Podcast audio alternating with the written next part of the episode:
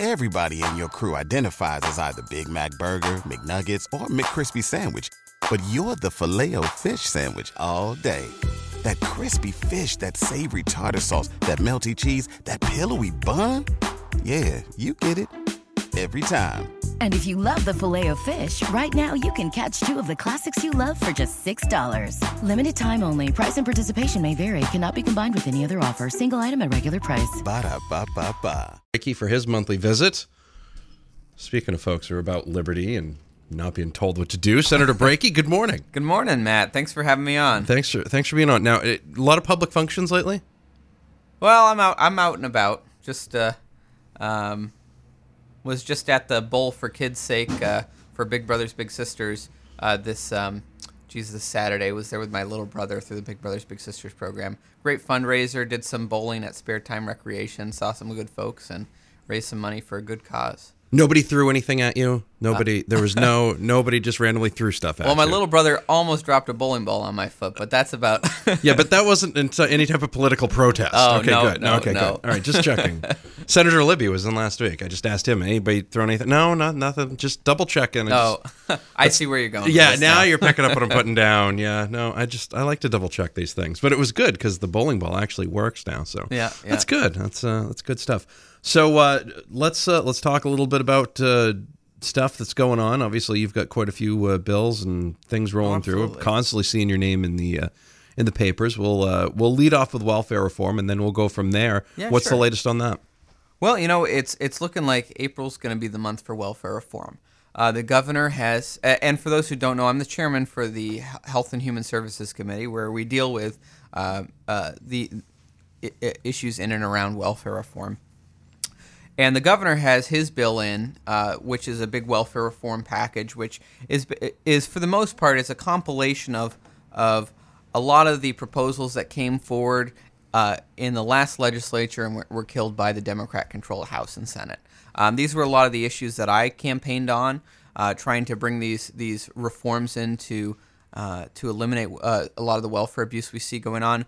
Um, from, for example, if, people might recall some of these conversations happening in the last legislature, you know, it was brought, it was um, information came out that uh, Maine EBT cards were being used in all 50 states in the country, including at places like Disney World and, and, and Las Vegas casinos. Um, it came out that uh, welf- uh, Maine welfare dollars are being spent on, on junk food and, and a whole host of a whole host of um, things that might not be fraud in the sense that it's not illegal, but certainly are abuses of the system in the sense that these are not the way we expect these dollars to be spent, and Maine taxpayers would like these dollars to be spent. So the governor has a big reform package that is coming in. I'm, I'm glad to be a co sponsor on that, and it'll be coming to the Health and Human Services Committee where we're going to work on that.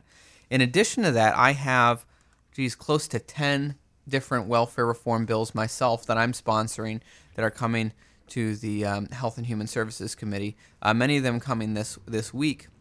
A lot of them related to uh, general assistance reform. A lot of these ideas came from conversations I've had with Mayor Macdonald of Lewiston, ways we can reform the general assistance problem uh, program, make sure it's it's working for uh, the people who need it, and we're but we're um, fighting the waste uh, and abuse that goes on in that system. So things like making sure that if someone is caught de- uh, defrauding the general assistance program, that before they can requalify for general assistance, they actually have to pay back what they defrauded the system.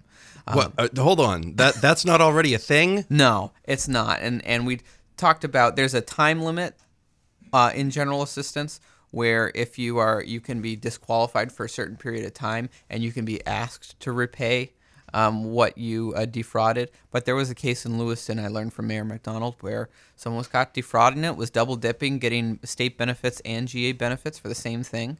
Uh, was disqualified for a certain amount of time, asked to repay it, but you know when that time limit expired, this person came back, signed up for GA again, and they couldn't deny this person. Uh, and uh, regardless, even even though nothing had been been paid back. So this so th- these are some of the things that that we're dealing with. Some of the proposals I have to try to make some reforms there. Um, uh, on top of that, we're kind of doing. There's a lot of welfare reform proposals, and so we're kind of doing them in increments. You know, some some one week, some another week. Um, I've also have a bill in that would create a six month residency requirement for welfare benefits, require that if you're going to receive welfare benefits in the state of Maine, you have to have at least lived in the state of Maine for six months.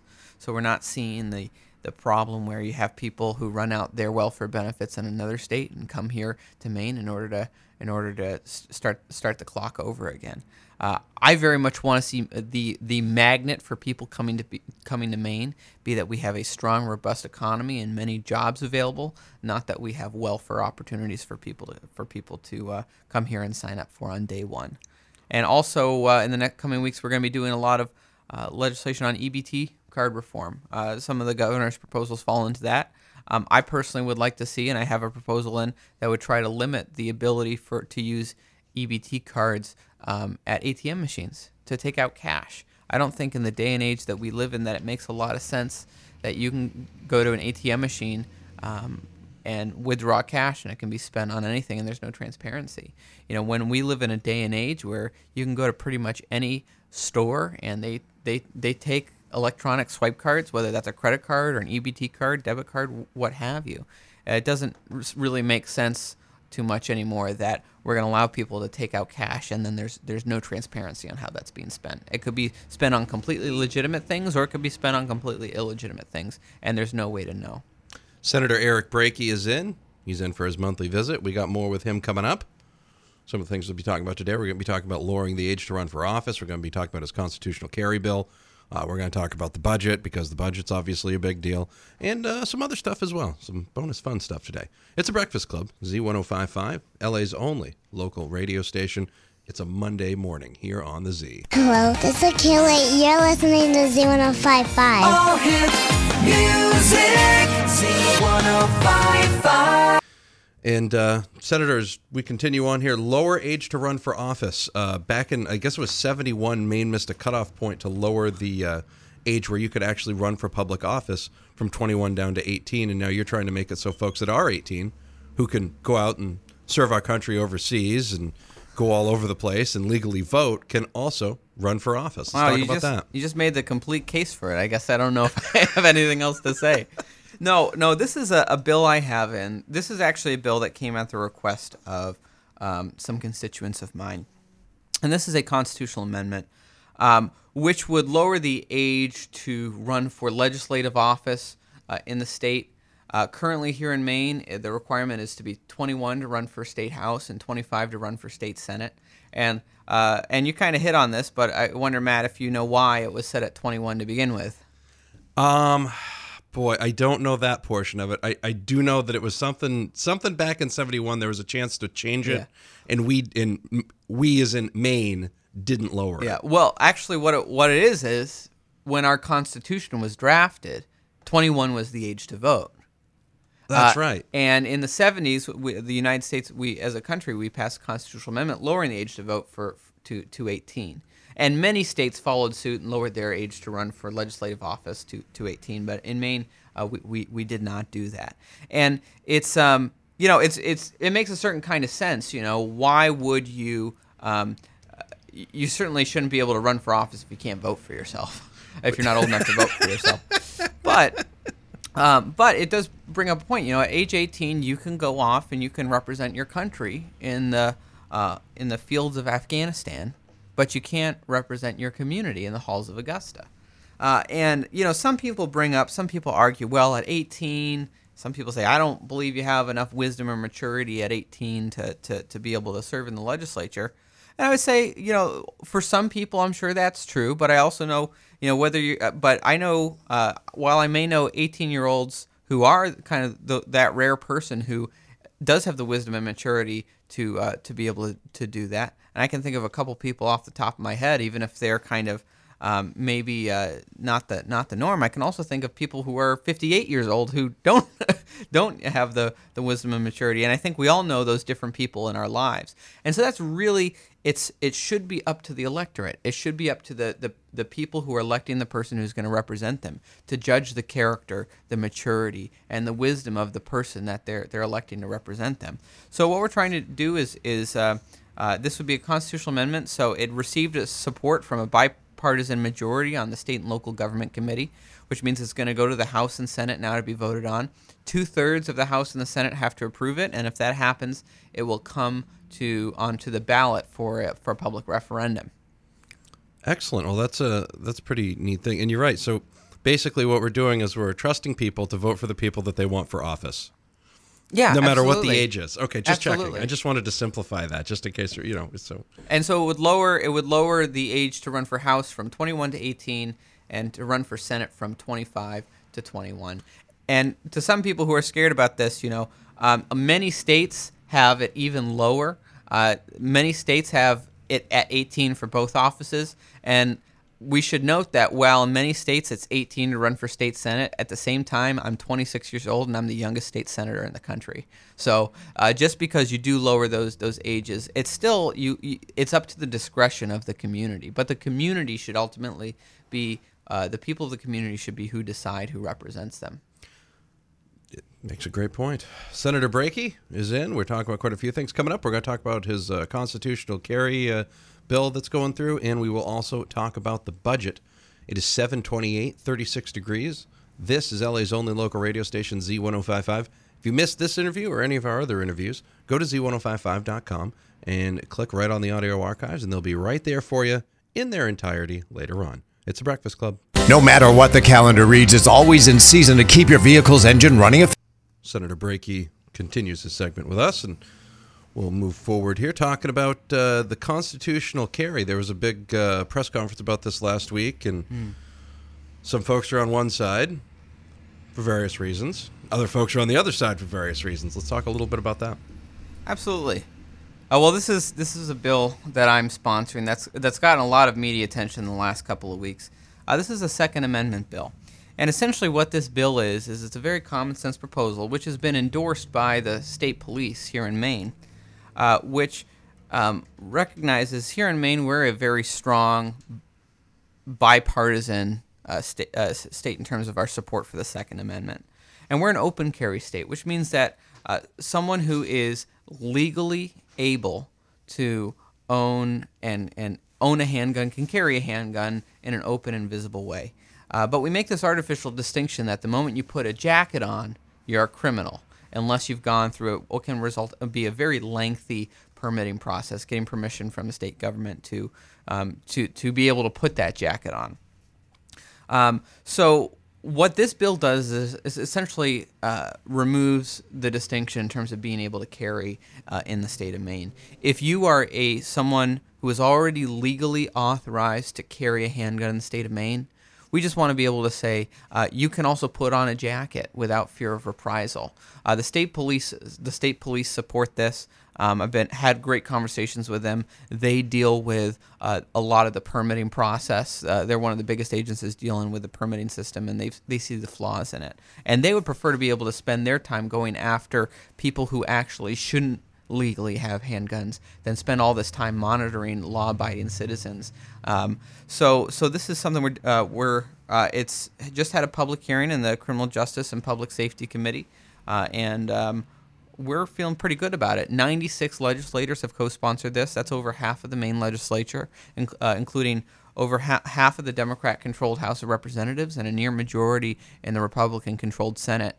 We have co-sponsors in leadership of both parties, including Representative Jeff McCabe, the uh, House Democrat Majority Leader, uh, and uh, uh, Representative John Martin, who in the 1980s led the charge to uh, change the language in the Maine state constitution to strengthen our right to keep and bear arms, uh, and including Democrat Representative um, Michael Shaw of Standish, who's the chairman of the Inland Fisheries and Wildlife Committee. We have huge bipartisan support, and we have the support of the state police, and, and I think we're in a very good place to you know m- pass this common sense bill, which will protect uh, protect the rights of, of law abiding gun owners.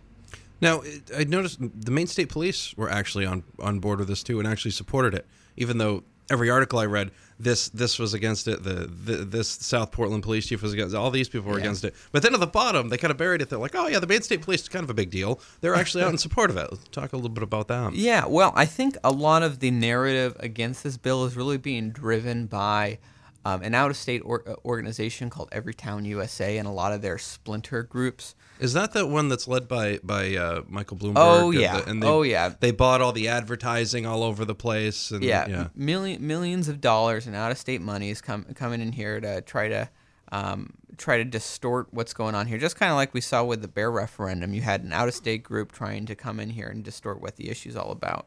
Um, you have this organization that is uh, this organization which is affiliated with Everytown uh, called Maine Citizens Against Handgun Violence, and a lot of a lot of the opposition is coming from uh, this this organization distorting what the issue is about.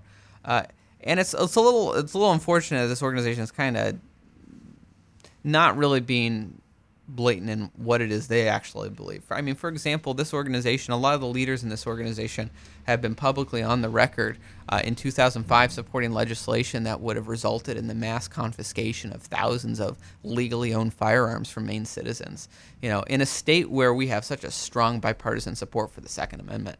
I don't think an organization that has in the past supported gun confiscation is really uh, is really is in alignment with what the people of Maine believe. I, I would I would probably agree with that as well. Let's talk a little bit about this budget that I keep hearing about that Governor LePage is trying to get pushed through, and then the Democrats came out with one the other day, and the Bangor Daily News said it, it's going to add like a, a it's going to be basically more spending. Uh, Yeah. talk- let, us talk a little bit about that. Well, you know, LePage's budget results in a $300 million uh, tax decrease, a tax cut.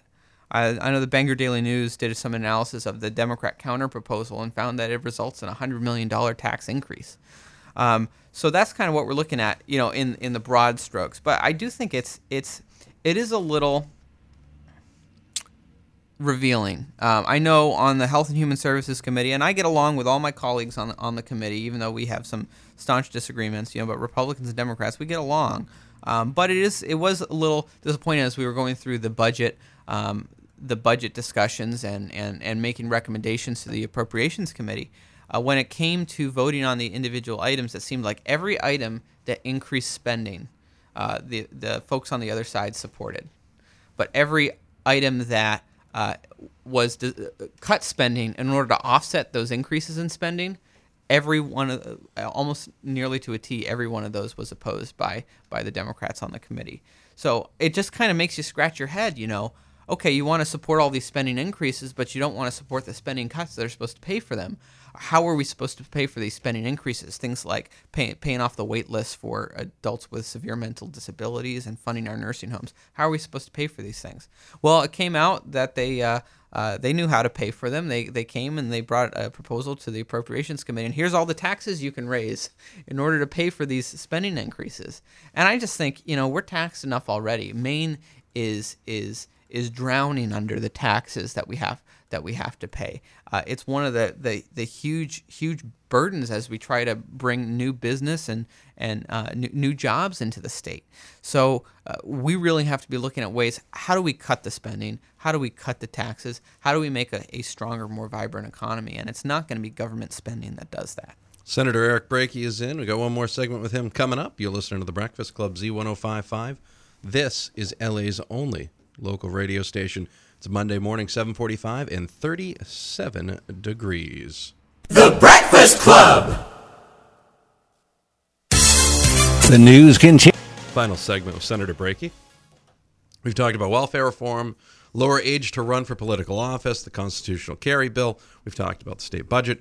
Focus on some other things as well now too. There's another bill that you've got going on uh, involving the NSA and spying and spying on uh, on uh, on people's uh, just conversations. Talk a little bit about that and Yeah. what and for those that might not know what exactly is going on with you know your text messages and things of that nature. So, so for who those who don't know, it was revealed. Uh, you know, Edward Snowden uh, revealed classified documents that showed that the NSA uh, was doing mass data collection, collecting the the metadata on everyone's cell phone calls, text messages, everything, gazillions of records. Um, basically, we're all under under surveillance in terms of in terms of the the mass collection of our metadata. Um, I have a bill in which uh, is model legislation being proposed in many different states across the country called the Fourth Amendment Protection Act. While we here on the state level can't control what the NSA does on the federal level, what we can do is say, you know what, if if uh, federal agencies like the NSA are conducting unconstitutional, warrantless collection of uh, of data on American citizens, you know, we're not going to be a party to that. We're fine if you go to a judge and get a warrant uh, and, and get this data like you're supposed to do under the Constitution, which is not a very hard or difficult threshold. You just need to have, you know, uh, be able to demonstrate reasonable suspicion in order to go to a judge, get a warrant. But they are doing blanket blanket data collection on everyone. So what we're saying, what this bill would say is that, you know, our state and local agencies here in the state of Maine, we are not going to be a party to this. We are not going to help facilitate any of these federal warrantless searches and mass mass data collection. Uh, and we are not going to be the beneficiaries. We will not accept that data and use that data if it has been illegally gathered. Now, unfortunately, you have the Attorney General's office is coming out against this, saying, you know, kind of making scare tactics, saying, "Oh, well, we won't be able to go after, uh, we won't be able to go after criminals if we do this. We won't be able to go after." They say we won't be able to go after child pornographers. And I'm thinking, like, what? It, it, it boggles my mind that the Constitution would be an, an obstacle to going after child pornographers. I think we go after child pornographers, go get a warrant, and bring the hammer down on them. Um, but um, but it kind of really begs the question, you know, if they're saying that, well, we won't be able to to to um, to you know go after these criminals or that criminals if we don't have this illegally gathered uh, data from the federal government. Well, it's really kind of an admission there, isn't it? That they're that that are so the attorney general is kind of admitting there that our, our that her office is using unconstitutional, illegally gathered uh, data uh, on Maine on Maine citizens. Um, and we have to think about, yeah, let's absolutely go after the criminals, go to a judge, get a warrant. It, it it's not hard, but when when they want to say look at what's going on over here what they're really saying is oh and and and don't notice the fact that in gathering this data on these people we're actually gathering your data too uh, so this is this is a real issue um, and we're having that debate in the judiciary committee right now well and the biggest thing with that is and a lot of people be like well if you're not doing anything you got nothing to hide but how many times do we see yeah. something? Let's go back to the, like the, the website last year. There were data breaches, and there's always oh, these yeah. security breaches is it safe to let somebody else be carrying all of your information because they think that you might be doing something? Yeah. Well, I, and and then something else can come out, and you're like, well, wait a minute, why did that information even mm-hmm. in their hands anyways? Oh well, I don't know, you know. Well, I guess I would I would bring people back to during the civil rights movement. Was Martin Luther King doing? Uh, uh, doing anything wrong when the uh, when it was found out that the federal government was illegally wiretapping his phones and trying to find information on him to discredit him as a civil rights leader. I mean, th- th- this is public information that this was go- that this was going on. You know, are are we putting ourselves in a situation where you now have you've got Big Brother and Big Government is going to be using these tools to try to suppress uh, political dissent, like like they attempted to do with Martin Luther King Jr. And now the technology today is even so much more advanced. These are real concerns we should have. I mean, and you know, someone who says, "Well, if you have nothing to, uh, if you've got nothing to hide, you've got nothing to fear," I say, "Okay." Well, when that person is willing to send me their uh, email passwords so I can go through their emails and just casually, you know, uh, go through everything, post interesting things on Facebook from their from their email uh, from their personal emails, then I'll say, okay, then this is someone who really believes that. But I don't think when you really get to it, the average the average person. I mean, we all have things that are private that we'd rather not be just available for public consumption, uh, and um, so you know, if someone wants to let me scroll through their browsing history or let me go through uh, all their emails and post it online for the world to see, then all right, I'll, I'll, I'll believe that they really mean that. You know, we, we had one more question, but we've we've completely run out of time. All right. well, many great it's, things to talk about. Yeah, there's always something good. It, I, I, feel like we, we never have a shortage uh, a shortage of things to talk about. Senator Brakey, we'll see you next month. All right, absolutely. Looking forward to it. Uh, we'll have more coming up on the Breakfast Club. Another guest on the way. 757, 37 degrees. This is Z1055. This is LA's only local radio station. The Breakfast Club. Okay, round two. Name something that's not boring. A laundry? Ooh, a book club. Computer solitaire, huh? Ah, oh, sorry, we were looking for Chumba Casino. That's right. ChumbaCasino.com has over 100 casino style games. Join today and play for free for your chance to redeem some serious prizes. ChumbaCasino.com. No purchase necessary. Where prohibited by law. 18 plus terms and conditions apply. See website for details.